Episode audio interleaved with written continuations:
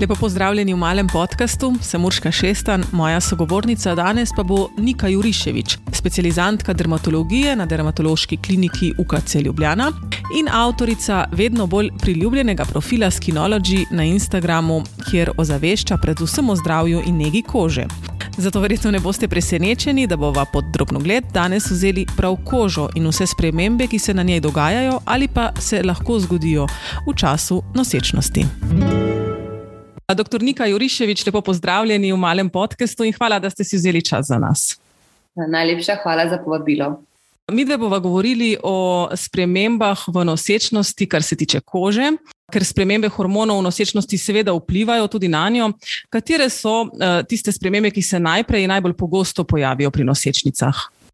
V nosečnosti se lahko um, vaša koža spremeni. Pri nekaterih se pojavijo akne, kakšne imajo težave s suho in loščečo kožo na obrazu, um, zelo pogosto se pojavi melazma uh, in pa seveda strije.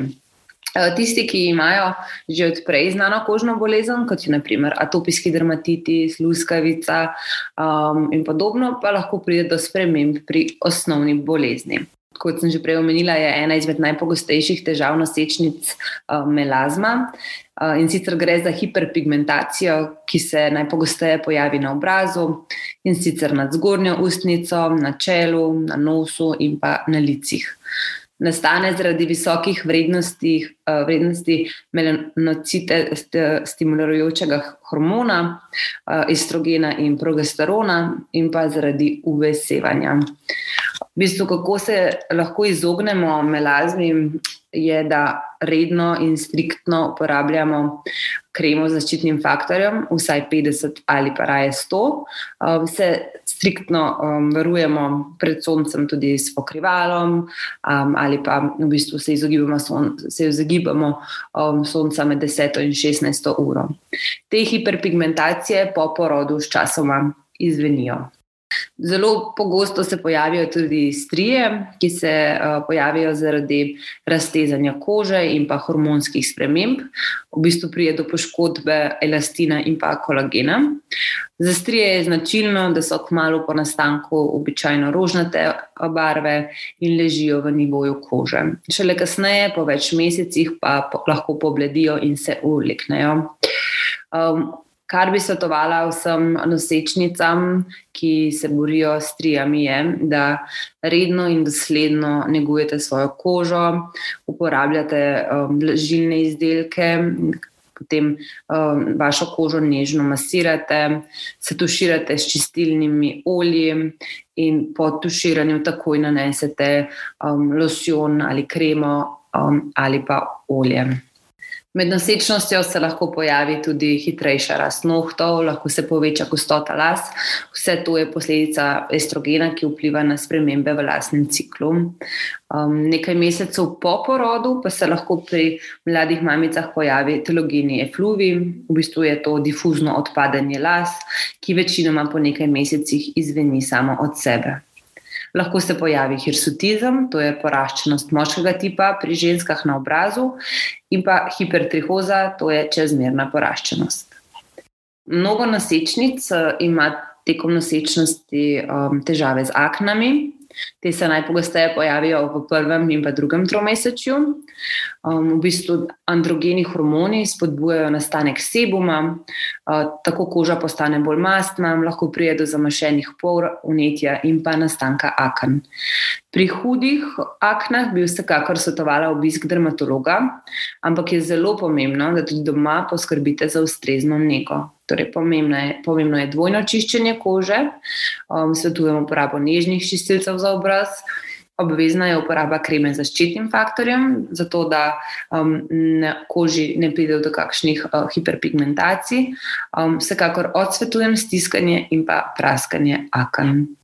Večkrat ste omenili uh, kreme z zaščitnim faktorjem. So katere, ki se jih v nosečnosti odsvetuje, ali so vse primerne, te, ki so pač na trgu, uh, tudi za nosečnice?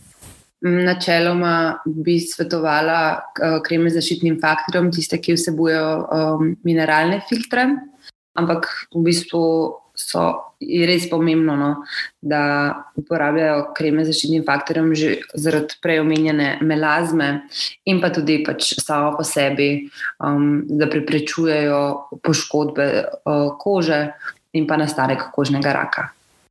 Še eno pod vprašanje k temu, kar ste našteli.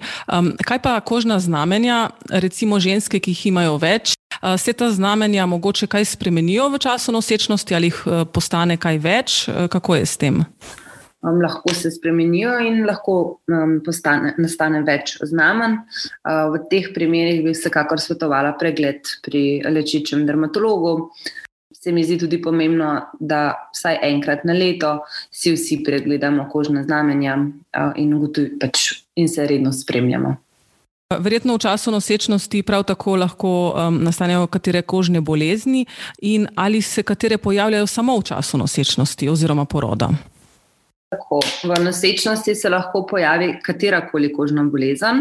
Um, veliko prehodnih bolezni se med nosečnostjo spremeni, lahko pride do poslabšanja ali pa celo do izboljšanja.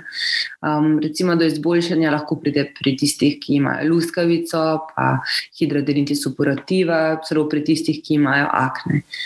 Atopijski dermatitis pa je ena taka bolezen, pri katerem v bistvu ne vemo, ali bo prišel do izboljšanja ali pa poslabšanja, ker je oboje možno.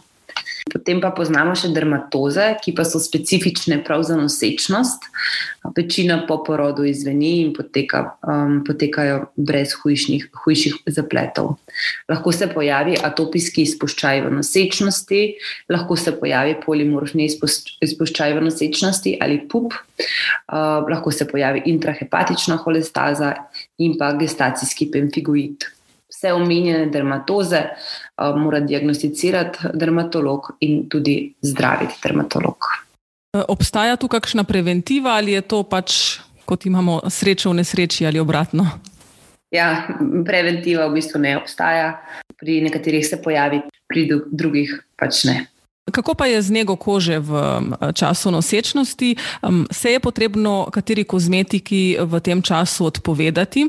Ali če vas vprašam drugače, kako skrbeti za kožo v tem času in seveda tudi verjetno v času dojenja je zelo podobno? Ne? Tako je. Ja. Kar se tiče nege kože pri nosečnicah, so stvari podobne kot pri nenosečkah, z izjemo par sestavin oziroma izdelkov, ki jih nosečnice ne smejo uporabljati. Vsekakor odsvetujemo uporabo retinoidov, potem odsvetujemo uporabo izdelkov, ki vsebujejo visoke procente salicilne kisline, odsvetujemo izdelke, ki vsebujejo hidrokinon in benz, benzoil peroksid. To so izdelki, ki so odsvetovani nosečkam in doječim mamicam. Vsekakor pa je zelo pomembno, da še vedno poskrbite za svojo kožo tako, da redno čistite svojo kožo, vlažite in uporabljate kremo z zaščitnim faktorjem. Varna je tudi uporaba izdelkov, ki vsebujejo naprimer vitamin C. Uh, vitamin C oziroma serum z vitaminom C bi priporočila tistim, ki imajo težave s hiperpigmentacijami kot del jutranje rutine. Lahko uporabljajo izdelke, ki vsebujejo niacinamid, hialuronsko kislino, laktično kislino, glikolno in pa azelajično kislino. Te kisline uh, so varne tudi v tem času. Ja, te omenjene so. Uh, edina, ki ni, pa kot sem že prej rekla, uh, so visoki procenti salicilne kisline. Sicer pa svojo rutino verjetno nadaljujemo tako, kot smo jo vajeni. Ne? Kot ste omenili, dvojno čiščenje, zjutraj in mhm. zvečer. Samo zvečer, zjutraj lahko samo vodo ali pa nek nežen gel, zvečer pa svetujemo dvojno čiščenje uh, pri tistih, ki uporabljajo make-up in pa ki redno nosijo kremo z zaščitnim faktorjem. Kaj recimo v vaši praksi opažate, da so tiste najbolj pogoste težave, ki pestijo nosečnice, kar se tiče tega, kar je vaše področje? Vsekakor strije so zelo pogoste, akne se lahko pojavijo, tudi to v kar velikem številu. Potem ta melazma, ki sem jo prej omenila. Um, to so vse v bistvu kar pogosta stanja. Um, zdaj, so, kar, pa, kar se pa tiče same kožne bolezni oziroma dermatoze, pa tako da atopijski dermatitis uh, lahko se pač močno izboljša. Um, tako da tudi to pogosto vidimo um, v praksi. pa tudi prej omenjen pup, um, se lahko pojavi veliko krat, ampak se, pač, ko to diagnosticiramo in damo ustrezno terapijo, um, lahko izveni, sploh pa v bistvu po porodu omenjene težave izvenijo. Lahko ženske v času nosečnosti jemljajo tudi kakšne dodatke za kožo, kot je denimo kolagen, ceramidi ali kaj podobnega? Um, to je v bistvu odvisno od vsakega um, prehranskega dodatka posebej. Um, načeloma je na trgu kar veliko teh prehranskih dodatkov za kožo, lase in pa nohte, ki so primerni um, za nosečnice. Je pa verjetno dobro, da se posvetujemo z ginekologom ali pa vsaj ne dobro preverimo sestavine. Ja. Mhm. Vsekakor um, je fino, da vsako tako stvar preverimo z ginekologom oziroma vprašamo farmacevta v lekarni, no vse zadnje pa tudi pogooglamo. Ne? Še glede uh, stri bi vas vprašala, um, to, kar ste svetovali, ne, nego um, proti strijam, to ja. pomaga v, do te mere, da se ne bi razvile, ali je odvisno tudi od same neke genetike nagnjenosti k strijam, od tega verjetno tudi koliko se oseba zredi, pa koliko ima prožno kožo. Zdaj ugibam. ja, ne, vsekakor, vse to je pravilno. Torej, največjo uh, vlogo igra genetika um, in pa sama raztegljivost kože. Zato nego in pa um, kože, tako na nos, vlažilnih krem, olj in podobno, lahko preventivno poskušamo um, mal, vem, zaustaviti oziroma preprečiti nastanek stri, ampak iskreno um, ima največ veze to prav uh, z genetiko in pa tudi s tem, koliko se uh, zredimo, ampak predvsem pa no, z genetiko in pa sestavo naše kože. Za konec vedno vse sogovornike vprašam za nek um, nasvet na tega področja, s katerim se ukvarjajo. Tako da bi morda tudi vas prosila, kaj bi bil tisti vaš najbolj optimalen nasvet za vse nosečnice in recimo doječe mamice. Vsem nosečnicam in pa doječim mamicam bi svetovala oziroma zaželela lepo obdobje, um, ki ga doživljate in vsekakor bi odsvetovala, da se obremenjujejo s kakršnimi koli estetskimi zadevami.